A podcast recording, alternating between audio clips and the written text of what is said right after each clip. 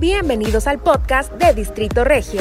Aquí, nuestros conductores entrevistarán a diversos personajes de la vida política, social, deportiva y de entretenimiento de nuestra comunidad regiomontana. Síguenos como arroba Distrito Regio en Facebook, Twitter, Instagram, YouTube y también TikTok. Amigas y amigos de Distrito Regio, ¿cómo están? Soy Gabriel Garza, me da mucho gusto saludarlos. Bienvenidos a otra edición del podcast. El día de hoy nos encontramos aquí con nuestro amigo, el diputado Mauro Guerra. ¿Cómo estás, Mauro? Muy bien, gusto saludarte. Muchas gracias por acompañarnos. Vamos a tener una charla para conocer un poco más de la vida de Mauro, tanto en lo personal, en lo profesional. Pero antes quiero dar las gracias aquí a la mueblería Michael Amini de San Pedro por recibirnos aquí en sus instalaciones. Les invito a que conozcan aquí en sus redes sociales un poco más de todos los eh, artículos y accesorios que tienen para su casa u oficina. Bueno, pues Mauro, vamos a comenzar. Primero, pues nos gustaría que nos contaras un poco de tu historia. Sé que pues toda tu familia siempre ha estado un poco ligada al tema de la política del servicio público. Sí, fíjate que pues, primero gracias por el espacio, muchas gracias por, por este diálogo y, pues poder platicar de, de, los temas que, pues, que le afectan a Nuevo León y que algo podemos hacer. Y fíjate que en, en, mi casa, a lo largo de mi vida, eh, tanto mi papá como mi mamá siempre estuvieron en temas de labor social. este, mi mamá estaba siempre en, en, grupos de superación de la mujer, eh, siempre nos metían en cursos de liderazgos, talleres, y pues siempre hubo estas ganas y esta intención de, de participar. Después de esta gran crisis del 94 que vimos en México, pues mi mamá empezó a participar más en política, este, se participó en, el PAN de Guadalupe. En aquella época pues yo tendría 15 años y, y, pues me tocó ver cómo mis papás participaron en el PAN, en la política. Inmediatamente vimos que había un grupo de jóvenes del PAN, yo me mm, empecé a participar también eh, junto con mis hermanos o mi familia y pues al final fue una participación desde aquel entonces en el PAN. Oficialmente mis primeros eventos del PAN fueron en el 97, eh, en actividades de jóvenes, hubo un encuentro nacional de jóvenes del PAN y ahí estuvimos participando. Y desde entonces empecé a participar primero en el PAN de Guadalupe, que es donde yo eh, vivía, y después en el, los Juventudes del PAN a nivel estatal. El PAN está, se distingue por tener una organización de jóvenes bien estructurada, bien fortalecida a nivel nacional, estatal y en cada uno de los municipios, donde incluso son los mismos jóvenes que son miembros del PAN, los que votan para elegir a su dirigente. Ah, y así me tocó participar. En el 2002 eh, fui electo secretario de los jóvenes del PAN a nivel estado, en una asamblea donde participaron cerca de 300 jóvenes de cerca de 15 municipios de todo el estado. Y, pues bueno, ahí ya empecé a participar más a nivel estado. Desde ahí vimos temas, eh, pues allá por el 2002, que preocupaban ya eh, la participación de los jóvenes, el tema del medio ambiente, aún no al nivel que hoy lo estamos sufriendo, pero ya sonaba o ya venía el tema de los jóvenes emprendedores, la formación, la capacitación. Y de esa época, este, en el 2002, pues me tocó participar con jóvenes que hoy tienen posiciones o liderazgos importantes en el partido. En, aquel, en aquella eh, fecha, Hernán Salinas, que hoy es presidente del PAN, también estaba en las juventudes del PAN. La diputada Itzel Castillo de Guadalupe también estaba en las juventudes del PAN. O sea, se fue creando una, pues esta vida interna del PAN que después pues termina en liderazgos fuertes que trabajan hoy en la calle y que pues bueno, es algo que, que buscamos o que hemos tratado de impulsar en el PAN. ¿Y qué era lo que te llamaba la, la atención ah, de ver a tus padres ahí en el servicio público que, que te fue eh, pues atrapando a, a ahora a dedicarte a eso? Fíjate que eh, el tema de ayudar a los demás, o sea, okay. a mí me tocaba, por ejemplo, mm, parte de, de, lo que hacía mi mamá en, en, en, la iglesia era ayudar en las kermeses o ayudar en las fiestas patronales y yo decía, ¿cómo nos la pasamos todo el día este, haciendo enchiladas? ¿Y por qué mi mamá está haciendo aquí si, si nosotros tenemos otras cosas que hacer o así? Y esa parte de ayudar y ayudar y, y, y ver cómo se puede hacerlo por los demás en labor social, este, cuando visitaba también asociaciones o grupos de superación de la mujer, donde una vez por semana iban, se juntaban, daban pláticas, pues ahí fue donde yo dije, oye, pues está bien esto de ayudar a los demás, está bien esto de hacer algo. Y en el camino, pues obviamente en la juventud y todo, empiezas a ver que que en la política se puede hacer algo y que se pueden cambiar las cosas y que al final terminas ayudando a alguien y que si, la y si haces las cosas bien y si pones de tu parte, se puede lograr. Y eso fue a mí lo que al final me ayudó a participar eh, en el PAN. Yo cuando estuvimos en esta parte de, de los jóvenes del PAN, hacíamos brigadas, hacíamos eventos, hacíamos actividades en todo el estado y al final terminabas ayudando a alguien. Y creo que eso fue lo que a mí me ayudó a, decidir participar en, en el PAN y en el servicio público en el partido hay una vida permanente, o sea, hay organización, el PAN tiene estructuras en todos los municipios, a nivel estatal, a nivel nacional, en cada uno de los estados, y ahí también se prepara y se habla de, los funcionarios, de los futuros eh, candidatos, y desde ahí entonces ya puedes ir formando o ayudando a los demás. Y al final eso fue lo que me ayudó o, me motivó a seguir participando en el servicio público. Muy bien. Bueno, Mauro, y pues después de, crecer en todo este ambiente de ayuda y de servicio de, tu familia, pues ¿Cómo es que te afilias al, PAN? ¿Es, desde los movimientos juveniles? Porque sé que ya llevas como 25 años. Sí, en, aquel entonces, eh, para afiliarte, para ser miembro Mm, o militante del PAN tenías que tener más de 18 años como militante activo y había una figura de un militante adherente que era desde menores de edad. Entonces yo me afilié como adherente al partido y desde entonces ya estuvimos participando. Y como te decía un poco, tanto en Guadalupe como a, nivel estatal, pues eh, eh, estuve participando en, temas interiores del partido, como era los jóvenes, las estructuras de jóvenes, y, ahí fue donde me fui desenvolviendo y obviamente sí interactuando con servidores, con alcaldes, con legisladores, con quienes ocupaban otros cargos, pero siempre al interior del partido. Ok. Y, bueno, ahora, eh, pues, ¿cómo te has sentido en este primer año ya en un cargo público como diputado? Háblanos del balance que tú tienes. Claro, fíjate que al final eh, es una responsabilidad diferente aunque buscas el mismo objetivo. Desde el partido lo que buscas es que los funcionarios públicos estén en contacto con la ciudadanía, estén trabajando hacia afuera, estén escuchando las necesidades para poder hacer que esas necesidades o esas exigencias se vuelvan leyes y que al final les sirvan a la ciudadanía. A lo largo de este año me ha tocado pues refrendar ese trabajo en la calle. Eh, yo fui electo diputado por un distrito de San Nicolás. En San Nicolás la, la ciudadanía es muy participativa. Hay comités de vecinos de, de, casi todos los temas, seguridad, el tema de jóvenes, eh, y, eso ayuda porque al final te exigen mucho y pues tienes que salir a la calle, escuchar, a ver sus opiniones. Creo que además el tema de la pandemia eh, nos obligó a cambiar mucho el tema de la participación porque de entrada todos nos volvimos más electrónicos, o sea, ya había este, chats de vecinos, este, reuniones por Zoom, el tema simplemente de la educación, el que tener que darnos cuenta que sí podíamos aprender a través de una computadora, a través de una sala, creo que eso pues cambió mucho también el, tema del servicio público porque pues te permitía poder estar más cerca de, los ciudadanos. Eh, nos ayudó a, si de por sí ya las redes sociales tenían un, un acelere, una dinámica muy importante, pues con la pandemia se triplicó o, se maximizó más, porque pues al final del día tenías que pues, buscar, ver quién te podía atender, cómo podías tener contacto, comunicación, y eso lo vimos reflejado en este primer año. También hay, hubo un tema eh, que, marcó o que pues hace que, que, se genere un trabajo muy particular en el Congreso. Nosotros fuimos el único, la única bancada que tuvo diputados que se reeligieron que venían, eran cerca de 6, 7 diputados que habían sido diputados la legislatura anterior y que ahora se reelegían, que ya traían la dinámica, ya sabían tanto del Congreso. El resto de las bancadas, aunque no era la primera vez, sí eras o, no continuaban o no venían de una diputación local. Entonces esto generó pues que hubiera un, un acomodo o un trabajo eh, en cuanto a las comisiones, en cuanto a la propia vida del Pleno y en cuanto a los resultados que se obtenían. Yo creo que, se avanzó, eh, vimos o tenemos hoy un Congreso que, genera diálogos, que genera consensos, donde nadie tiene una mayoría absoluta, donde nadie tiene un control completo del Congreso y eso nos obliga a que tengamos más debates, a que tengamos más acuerdos y a que busquemos más el cómo sí hay una parte, y lo quiero decir porque pues, de cara a la ciudadanía es evidente, hubo ciertos movimientos como transfugas de diputados o cambio de posiciones de algunos diputados desde el inicio, diputados de Morena que decidieron irse a Movimiento Ciudadano, después diputados del PRI y uno del PAN que decidieron irse a Movimiento Ciudadano, pues que eso no le, no le, no le ayuda a la vida del Congreso, porque la ciudadanía no dijo, oye, voto por ti para que tú hagas lo que quieras allá, adentro, para que vayas y vengas y te cambies y pienses diferente y contradictorio.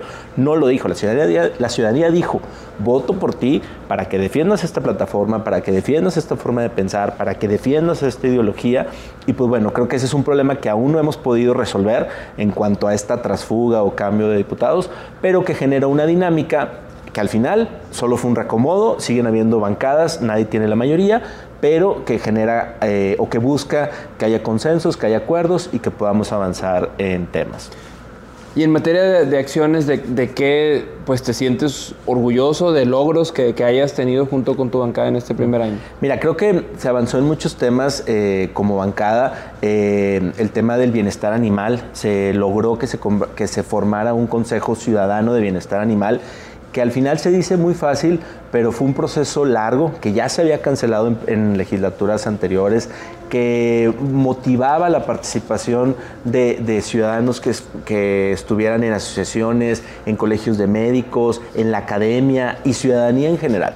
Porque el tema del bienestar animal cada vez eh, requiere más atención, porque al final del día esta convivencia o este poder generar espacios, este poder cuidarnos entre todos, pues cada vez se exige más.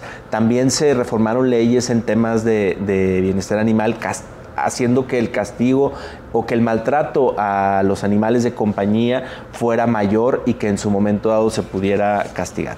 También se avanzó eh, en temas de, transparencia. Hay una comisión ya de Parlamento abierto que lo que busca es que el Congreso del Estado pueda tener todas sus discusiones o todos los temas que se vean de una manera más íntegra, más, eh, más amplia y con una total apertura a lo que la ciudadanía eh, quiere, piensa y exige a, los ciudadanos. También se, ha estado avanzando en, en legislaciones a, partir de una propuesta del gobernador de una nueva constitución o de cambiar la estructura de la constitución, pues esto ha ayudado a que temas mm, que en un momento pudieran ser contradictorios de nuestra constitución y de la realidad que hoy tenemos, pues se puedan abordar y se puedan ver, discutir y tener un documento que al final le sirva más a, la ciudadanía.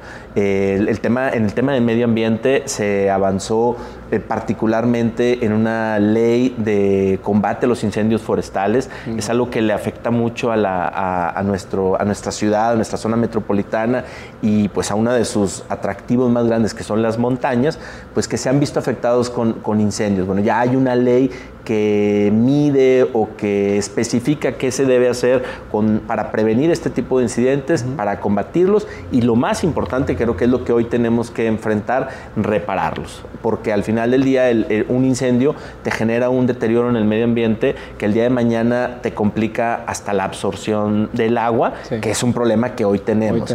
En el caso del medio ambiente también se ha hablado del tema del agua. Em, hemos visto, y, más en estos últimos días, donde tenemos un problema simplemente donde no hay agua. Y a eso te cambia la vida, te cambia tu perspectiva y te cambia la forma de ver las cosas. Aquí el reto y lo que estamos trabajando como Comisión de Medio Ambiente es en el tema de la conservación. ¿Qué tenemos y qué podemos hacer para conservar el agua? Y la única forma de hacerlo es reducir nuestro gasto.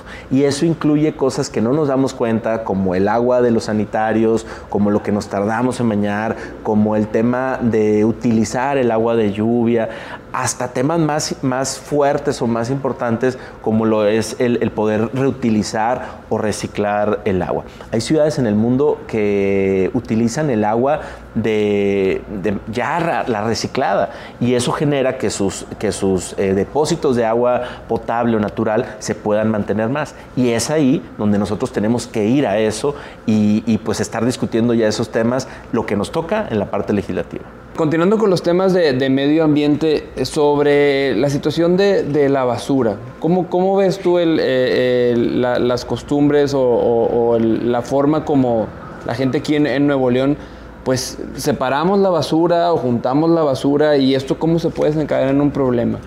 Mira, creo que el tema de, la basura, que ya lo que hoy debemos de ver es el, manejo de residuos, eh, viene de un problema donde estamos acostumbrados a tirar todo a la calle y alguien va a pasar a recogerlo. O el carretonero, o alguien que está pepenando, o el propio servicio de basura, cuando vives en un municipio donde sí se recoge, donde sí sirve el, tema de la recolección pero se nos olvida todo lo que viene después, lo que es el trayecto a, donde se procesa esta basura y es el propio trabajo que tiene esta dependencia del Estado, CIMEPRODE, donde se, se trata o se, o se busca eh, resolver el tema del residuo. Pero hasta hoy lo que se ha hecho es que se va eh, depositando, se entierra, se entierra en contenedores y se van generando eh, pues simplemente basura enterrada. Ya ahorita este espacio se está saturando, está llegando a, sus máximos niveles y solo nos queda de dos, o seguir haciendo contenedores hacia arriba, que al final vas a generar una barrera o un espacio que hasta puede afectar también eh, el aire y que al final estos mismos contenedores de basura pues en un momento dado pudieran llegar al agua. A los mantos. A los mantos acuíferos. Por eso lo que necesitamos hacer, que es algo que se hace ya en muchas partes del mundo, pero que vamos tarde en México y en Monterrey, es el tema del reciclaje, el reutilizar, el separar, eh, el reciclar. Y eso va desde la casa hasta estas mismas empresas o quienes se encargan de manejar la basura. Em, y, tiene que ver mucho con el valor que tiene la basura. Hay algunos productos como el aluminio, como el plástico PET, que, se pueden reutilizar, como la propia basura orgánica. Incluso hay hoy empresas que, que, con la basura orgánica generan composta o generan tierra que puede ser más fértil o que puede ayudar más a desarrollo de algunas plantas. Entonces, todo este tema tiene, tenemos que entrarle y tenemos que definir las condiciones. Hay algunas colonias que ya manejan algunas rutas ecológicas. Pero esto no es suficiente porque al final del día es mucho el gasto para lo que se utiliza. hay cosas que nosotros podemos hacer en casa desde eh, nuestros propios envases de PETs, cerrarlos bien, aplastarlos, quitarles el aire, tirarlos a la basura y con eso puedes tener la seguridad que habrá una empresa que se encargará de que ese, de que ese producto se pueda recuperar. La tapa, la etiqueta, el bote. De muchas razones. Hay formas, por ejemplo, hoy lo vemos en nuestras casas, en nuestras colonias, con personas que pasan eh, como recolectando el cartón, el aluminio, el plástico.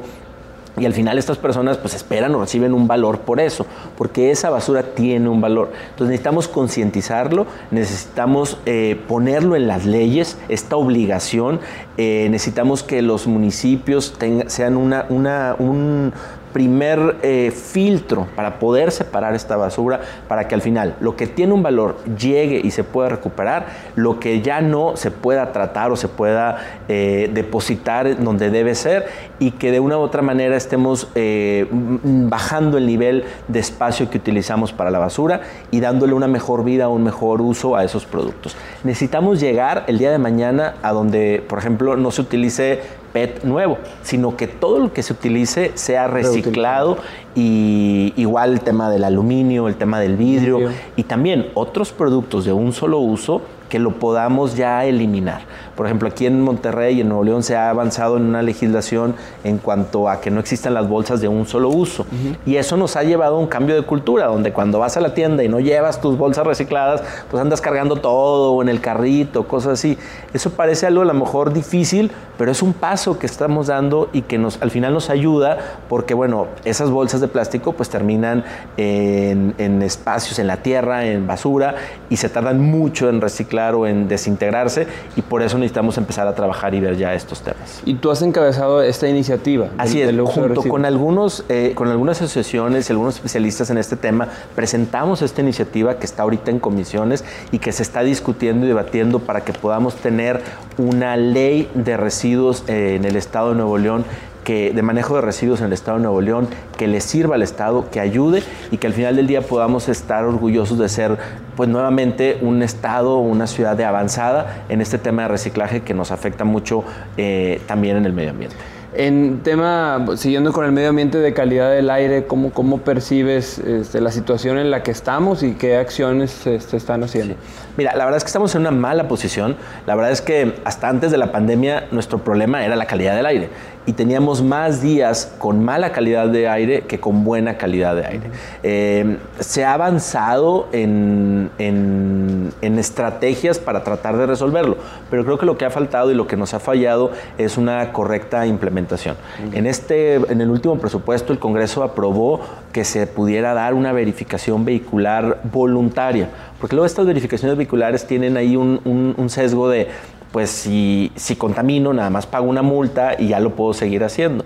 Por eso nosotros pedimos o buscamos que fuera una verificación vehicular voluntaria para poder identificar el alcance de lo que los vehículos realmente contaminan o no. Entonces, no se ha podido aplicar, ha habido un retraso por parte de las áreas del Estado en cuanto a la implementación de esta verificación vehicular, pero es una de las cosas que nos puede ayudar a, saber en qué estamos parados. Tenemos después el tema del transporte público. Nosotros como bancada hemos presentado iniciativas y propuestas para que el transporte público migre de, la combustión o de lo que hoy tenemos de gasolina y diésel a eléctricos y al uso de energías menos contaminantes. Porque tú imagínate la cantidad de, transporte público que, que se mueve en la ciudad y esa contaminación que genera, que con una estrategia clara, definida, puedes inmediatamente bajar el tema de la contaminación y eso ayudar a mejorar la calidad del aire. Para el segundo año que, viene, eh, ¿ves mejores condiciones para, para, llegar a consensos entre, entre los partidos, entre los congresos? Mira, yo creo que más que el consenso entre los partidos, lo que necesitamos es un consenso con, con el gobierno y con la ciudadanía. Porque las leyes, al final del día, el Congreso no las aplica. Quien las aplica son las, los, el gobierno, las dependencias y quienes le afectan o, o puede vivir con ellas es la ciudadanía. Entonces creo que esa es la parte que hoy necesitamos garantizar que, que pueda funcionar que las leyes que hagamos en el Congreso se apliquen realmente en el, en el Estado y que la ciudadanía esté dispuesta y le puedan servir o, facilitar la vida. Por ejemplo, en este mismo sentido del tema del medio ambiente, se, se, se, aprobaron o se buscó en el presupuesto anterior implementar un, impuesto verde que buscaba que las empresas o quienes se dedican a actividades que pudieran contaminar estuvieran pagando un impuesto que al final eh, pues se pudiera ese recurso utilizar en mejorar el medio ambiente. Pero ¿qué vimos? A los al mes, al poco tiempo, el, Estado sacó o generó unos acuerdos administrativos o, una, o, publicó temas administrativos que daban descuentos a estos impuestos verdes. Es como que era un contrasentido porque pues al final no se generó el ingreso que se esperaba, pero también no se ha visto aplicado, reflejado en un tema de, de oye, este gasto ya se está aplicando para mejorar eh, la calidad del aire. Entonces ahí tenemos una tarea grande y muy clara que con este, especialmente el tema de la pandemia y la falta de agua, ha hecho que se nos olvide un poco. Pero hoy despertamos y vemos la ciudad más contaminada, vemos la ciudad más sucia y pues eso se suma a los problemas que nos están afectando como sociedad y que al final lo que necesitamos es la implementación. Porque repito, podemos tener muchas leyes, podemos especificar que no vamos a contaminar, que vamos a tener un aire limpio, que vamos a tener agua todos, pero si eso no se implementa en acciones o en temas reales y que se apliquen, pues vamos a seguir teniendo la misma mala calidad del aire, vamos a seguir teniendo una falta de agua y vamos a seguir teniendo grandes problemas como sociedad si no hacemos que esas leyes se apliquen correctamente. ¿Y cómo percibes, Mauro, el, trabajo que ha hecho el, gobierno del Estado hasta el momento y, cómo ha sido la, relación? Porque Acción Nacional pues ha sido yo creo que el partido que más ha tomado ese rol de, contrapeso. ¿no? Sí. Fíjate que digo, hay que recordar que el PAN es el partido con más eh, antigüedad con más tiempo en el país. O sea, el PAN ya existía y, pues bueno, todavía no, lo platicamos ayer, todavía no había televisión a color, o sea, había blanco y negro y, ya existía el PAN. El hombre todavía no había llegado a la luna y ya existía el PAN en México. Entonces, somos un partido que tiene un ADN de oposición, somos un partido que tiene un ADN de, de tratar de ver qué es lo que está mal nosotros en esta legislatura y desde que iniciamos dijimos, vamos a buscar consensos, vamos a buscar el cómo sí. Creo que se lograron en algunas cosas, en algunos temas, pero desgraciadamente en otros no se ha podido lograr. Creo que lo que falta y lo que necesitamos hoy buscar en este segundo año es buscar esas coincidencias, buscar qué es lo que sí queremos y a partir de ahí poderlo implementar. En el caso del tema del agua, a ver, todos queremos que podamos tener un buen servicio del agua, pero si no hay una voluntad de parte del gobierno de verdaderamente aplicar los horarios correctos del servicio del agua, de que hay un cobro justo al que sí recibe y al que no recibe, y si hay una estrategia clara de reparar las fugas, que es creo que el mayor problema que tenemos del agua, repito, por más legislación que tengamos, no va a servir. Entonces, hoy lo que yo creo que, en este segundo periodo lo que debemos de buscar es que el gobierno del Estado también defina sus prioridades y que nos podamos sentar como Congreso a ver cómo sí podemos sacar estas reformas, estas leyes que, que verdaderamente beneficien a la ciudadanía y que el mismo Estado pueda implementar. El diálogo hay, el diálogo se busca, el diálogo se genera, pero también lo que necesitamos es que haya un respeto a los poderes. Luego nos, imaginamos que como la gente votó por nosotros, pues nosotros hacemos lo que queramos. Y no es así. O sea, al final del día la gente te da el voto en un proceso democrático, pero eso requiere que haya continuidad, que haya compromisos, que se cumpla la palabra. Luego hemos demeritado mucho la palabra y como dicen una cosa en campaña, luego hacen otra en el gobierno. Y eso, en verdad, es lo que hace que la ciudadanía deje de participar y que al final no lleguen los mejores, sino los más populares. Y ahorita, ¿cómo ves la, relación de, Acción Nacional o, de, ustedes de su bancada con, con Samuel García? Repito, creo que hay un diálogo, creo que estamos dispuestos a escuchar. Lo que necesitamos es garantizar que lo que busquemos y que lo que queramos sea lo mejor para Nuevo León y que se pueda ver reflejados en las leyes. Pero quiero decirlo también, el diálogo de acción nacional es con las otras bancadas, es con Movimiento Ciudadano, es con el PRI, es con las bancadas minoritarias. Si generamos y seguimos teniendo esa misma visión, esos mismos acuerdos, creo que vamos a poder lograr consensos. Ahora, además también el tema del trabajo legislativo es muy claro. Tú te puedes meter a la página del Congreso, un poco complicada, pero lo puedes encontrar, todas las votaciones que hubo en el PRUX en el último año. Y verás que la mayoría o muchas de ellas fueron por unanimidad, porque se generan esos consensos. Pudo haber algunos detalles muy claros y muy específicos donde hubo una diferencia en cuanto a la votación, y esas diferencias se dieron únicamente con la bancada del gobernador ¿Por qué? Porque no está de acuerdo, porque tienen ciertas diferencias, por lo que tú quieras. Pero el resto de los temas y la mayoría, si no es que el 90% de las votaciones fueron por unanimidad. Entonces esto te habla también de un trabajo que se tiene que dar entre las bancadas y que tenemos que generar y garantizar pues que todos estemos trabajando hacia el mismo objetivo, que debe ser el tener leyes que le sirvan a Nuevo León. No documentos largos. Yo cuando entré les, les platicaba o les pedía a los diputados que ojalá podamos revisar la mayoría de las leyes para hacerlas sencillas, o sea, no complicadas. A veces nos gusta o hay juristas o quienes les encanta meterle mucho verbo y mucha este, palabra, cuando al final lo que necesitamos es que sea sencillo, es que sea una ley que le sirva a la gente y que simplemente puedas cualquier ciudadano, cualquier persona verla y entender lo que tienes que hacer y no tener que buscar quien te la interprete, quien dé su percepción y, que al final del día eso entorpece pues, la propia ley. Te voy a poner aquí un poco en, aprietos para hablar en primera persona, pero para la gente que no te conoce, tu estilo como servidor público, dirías que es más eh, mediador o más guerrero, así como tu apellido Guerra. Fíjate que yo lo que tengo claro es o sea, siempre buscar el cómo sí. Y si para buscar el cómo sí tengo que mediar, pues mediamos. Pero para buscar el cómo sí tenemos que combatir y ser guerreros, combatimos. O sea, la verdad es que el objetivo al final, o lo que a mí me enseñaron en mi casa y que es lo que he tratado de reflejar y llevar a mi vida pública, es el cómo sí. No tengo, o sea, me no me cae bien o me molesta mucho la gente que siempre está en contra. O cerrada. O, cerrada, que siempre está en contra, que siempre busca el cómo no, que siempre trata de entorpecer o de poner obstáculos. Yo estoy convencido de que podemos pensar diferente pero hay una parte en la que sí podemos coincidir y es la parte que tenemos que explotar. Insisto, muchas de las bancadas que están en el Congreso piensan muy diferente. Si tú le preguntas a un diputado de una bancada qué piensa sobre el derecho a la vida, es muy diferente a lo que piensa Acción Nacional.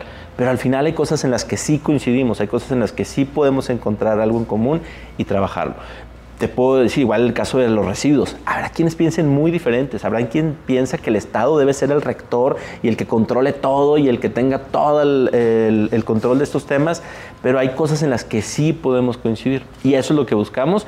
Y si a veces para encontrar esas coincidencias hay que ser guerreros, lo seremos. ¿Y esa forma de ser, digamos, de quién lo aprendiste más? ¿De tu padre, que también fue regidor, o de tu madre, que también estuvo en el servicio público? Pues eh, yo creo que de los dos. al final, este, mi papá todavía trabajó en una en, Aceros Planos, una empresa aquí de, Monterrey, y, pues ahí me tocó verlo como, como el, pues el buscar que las cosas sí hagan, sí sucedan, se resuelvan, pues eso lo pude ver con ellos. igual más en el área del servicio público con mi mamá, cómo poder ir eh, a estos grupos de superación, cómo poder ayudar a los demás en, diferentes grupos y todo, me veían y, y nunca, nunca eh, aprendí sobre poner obstáculos, sino al contrario, cómo poder superarlos, cómo sí, cómo resolver las cosas y eso es lo que hemos tratado de replicar. Mauro, y ahora pues vamos un poco al tema federal, al, tener pues el ADN, como dices, en la sangre del tema azul panista.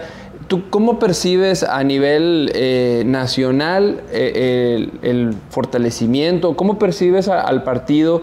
Eh, y si realmente está siendo un contrapeso para, para, el gobierno federal, para Morena, para presidente. Creo que es un tema muy importante porque estamos a nada de que el futuro de México se vuelva a poner en juego en las elecciones del 24. Y digo vuelva porque en el 18 se puso en juego. Y debo decir que el retroceso que hemos vivido en estos años es incalculable y la verdad es que no creo que lo vayamos a resolver en los primeros tres años de un próximo gobierno. Quiero decir por qué. Hemos tenido retrocesos en transparencia, en seguridad, en combate a la corrupción, en temas de medio ambiente. A mí me da mucho gusto agarrar las carreteras del estado porque empezaba a ver eh, estos eh, eh, abanicos eólicos, estas torres, y agarrabas por otro lado y veías paneles solares. En estos, en lo que va de este gobierno, se cancelaron todos esos proyectos y volvimos a el carbón y volvimos a temas que le afectan al medio ambiente. En el caso de seguridad, pasamos de tener fondos que ayudaban a los municipios a materia de seguridad, fondos que ayudaban a combatir la violencia contra las mujeres, a desaparecerlos. ¿Y por qué? Pues nada más porque pensaron que eran mejor generarlos en nuestras estrategias o en su tren Maya o en su aeropuerto, que, que, nadie quiere ir y que nadie puede usar o que al final puede ser más riesgo. Entonces todo este tipo de cosas es un retroceso que, que va a ser difícil recuperar pero además nos hemos vuelto un país donde quien debe de encabezar un trabajo, quien debe encabezar un liderazgo como nación, se ha encargado de dividirnos más, se ha encargado de desviar la atención de los grandes temas a confrontarnos. Y el problema es cuando no la creemos y cuando verdaderamente pensamos que el Chairo es lo peor o cuando el Chairo piensa que el Fifi es lo peor y entonces el país se destruye y ya no hablamos de todos los millones que se están asignando directamente sin concurso, sin competencia, para beneficiar a alguien. Ya no hablamos del daño que se está haciendo al medio ambiente, ya no hablamos de los animales, de la naturaleza que se está destruyendo en la selva por un capricho presidencial. Entonces, yo sí estoy convencido que hay una oposición y lo quiero decir porque hemos buscado en los estados donde ha habido elección que se sumen los partidos y que podamos hacer un contrapeso. Desgraciadamente hay actores y hay partidos políticos que no se quieren sumar a esto. Y esto genera que al final del día no podamos combatir o no podamos contrarrestar a este gobierno oficial. Yo creo, y, es lo más importante, que debemos prepararnos de aquí al 24, debemos de motivar a la participación, debemos de darnos cuenta todo el retroceso que hemos tenido. No voy a negar que hay avances. El tema del apoyo al adulto mayor, el tema de, de las becas a los estudiantes, son avances, ahí están. Pero eso es un, es un gasto que, requiere un sustento y que requiere que el país esté bien para poder gastar. Si no cuidamos el país, ese recurso no va a estar. Entonces sí dejarlo bien claro, quienes tengan ese beneficio lo van a seguir teniendo con cualquier gobierno diferente, pero lo que ocupamos es que ese respaldo que requiere la economía, las empresas, el impulso al medio ambiente, el combate a la corrupción sea real y no sea solamente un discurso que siga dividiendo al país también tenemos un presidente que cada día se levanta con una nueva historia, se levanta con un, con un discurso, debo decir, falso y que al final del día lo único que busca es dividir y esto al final genera también pues que, la oposición se, pierda en todas estas notas, noticias, que si los zapatos del hijo, que si el hermano agarró un sobre, todas estas cosas es parte de una estrategia para dividir lo que la oposición diga. Por eso lo que necesitamos es, es nosotros en lo individual, en nuestro círculo de amigos, en nuestros vecinos, en nuestras familias, invitar a participar, invitar a ver quién va a ser un mejor proyecto.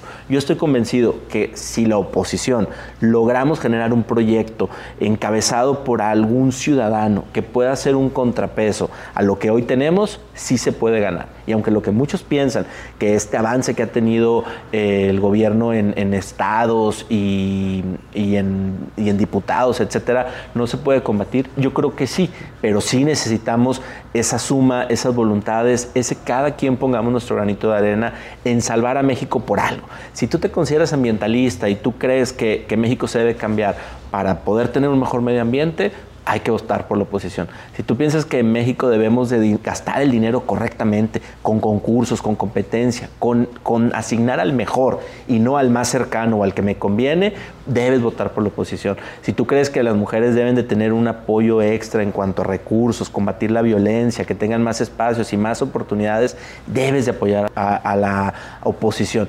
Y algo que, nos ha afectado mucho como nación, el, tema del retroceso que ha dado en salud.